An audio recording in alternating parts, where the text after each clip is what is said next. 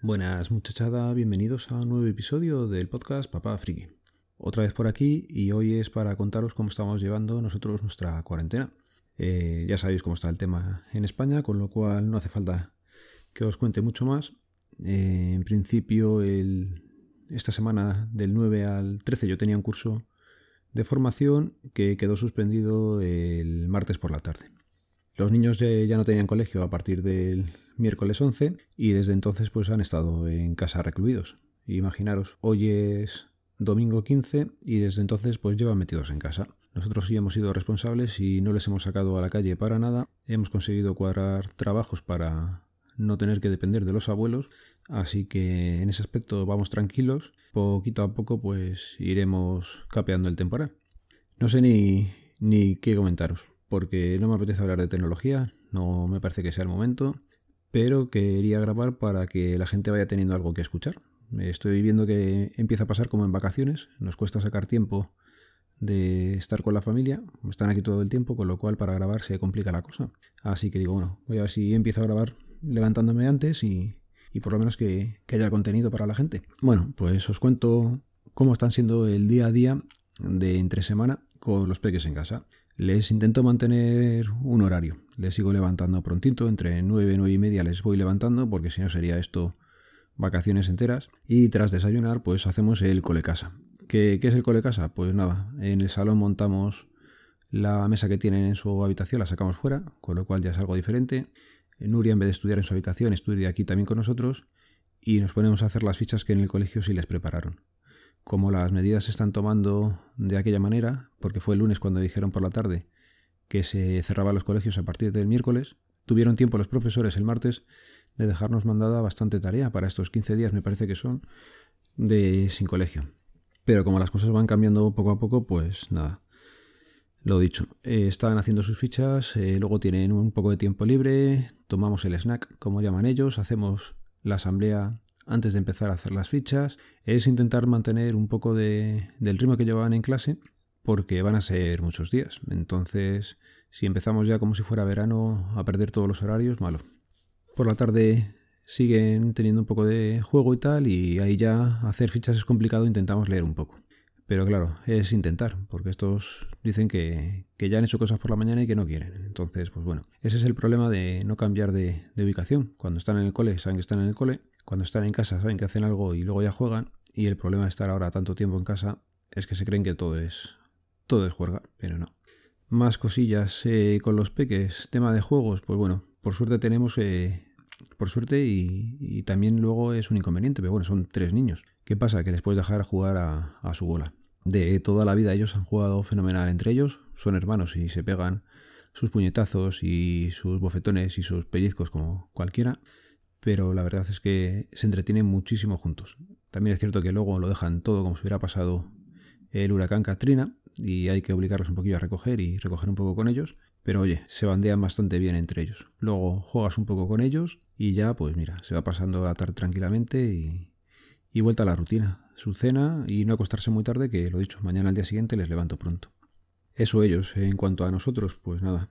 Laura ha estado trabajando esta semana con normalidad, les flexibilizaron el horario lo máximo posible, con lo cual podía entrar a las 7 de la mañana y volver a casa bastante antes de lo que hace normalmente. Yo conseguí cambiar el turno y estar por las tardes, con lo cual de momento apañado. La semana que viene, al haber entrado en vigor el estado de alerta, pues ni idea, no sabemos qué va a ser de nosotros, así que sobre la marcha, pero bueno, no somos los únicos que vamos así. Más cosillas eh, por comentar, aunque no tiene la mayor importancia en todo lo que se ha originado se cancelaron las JPOD, por lo cual, pues mira, es todo lo coherente que, tenía que ser, pero siempre es un fastidio. Es un fastidio que haya coincidido así, pero oye, la salud manda y era normal que se cancelaran, con lo cual una vez se cancelaron empezamos a mirar cómo anular nosotros eh, la estancia en Airbnb que teníamos, eh, el tema de la Renfe y, las entradas que sacamos. Eh, la Renfe por suerte han dicho que van a devolver el importe íntegro, con lo cual por el tema del coronavirus a partir del 16 hay que anularlo. Yo ahí he tenido muchísima suerte porque el billete que saqué eran 50 euros y no, no cogí la modalidad de cambio de fecha ni de anulación. Yo pensaba que todo iba bien, que no iba a haber ningún problema. Esto lo cogí a principios, me parece que fue de febrero, con lo cual no se oía del coronavirus nada más que en China. Pero oye, que siempre está bien el ponerle lo del seguro o flexible y... o no sé, yo cuando lo hice ni, me di cuenta. Problema, no me hubieran devuelto nada. Hubiera perdido los 40 euros que me costó al final el billete, tenía algo de descuento por familia numerosa y eso lo hubiera perdido. Pero bueno, como ha pasado esto, pues mira, por ese lado, perfecto. En teoría, poder recuperarlo íntegramente. Tema Airbnb, pues eh, en principio ya no estábamos en las flechas flexibles de poder devolver todo el dinero y he estado llamando bastantes veces a la compañía, pero sin conseguir hablar con ellos. Eh, más de una vez he estado con 45 minutos al teléfono con la musiquita que te dejan de espera y allí no cogía nadie el teléfono. Si entraba por la página web o la aplicación, me salía con una penalización bastante grande, pero sí que leías las políticas de cancelación que tienen, en las que ya está incluido el coronavirus, y había países en los que estaban incluidos. ¿Qué pasa? Que como aquí el estado de alerta se decretaba el viernes, todavía no nos habían incluido.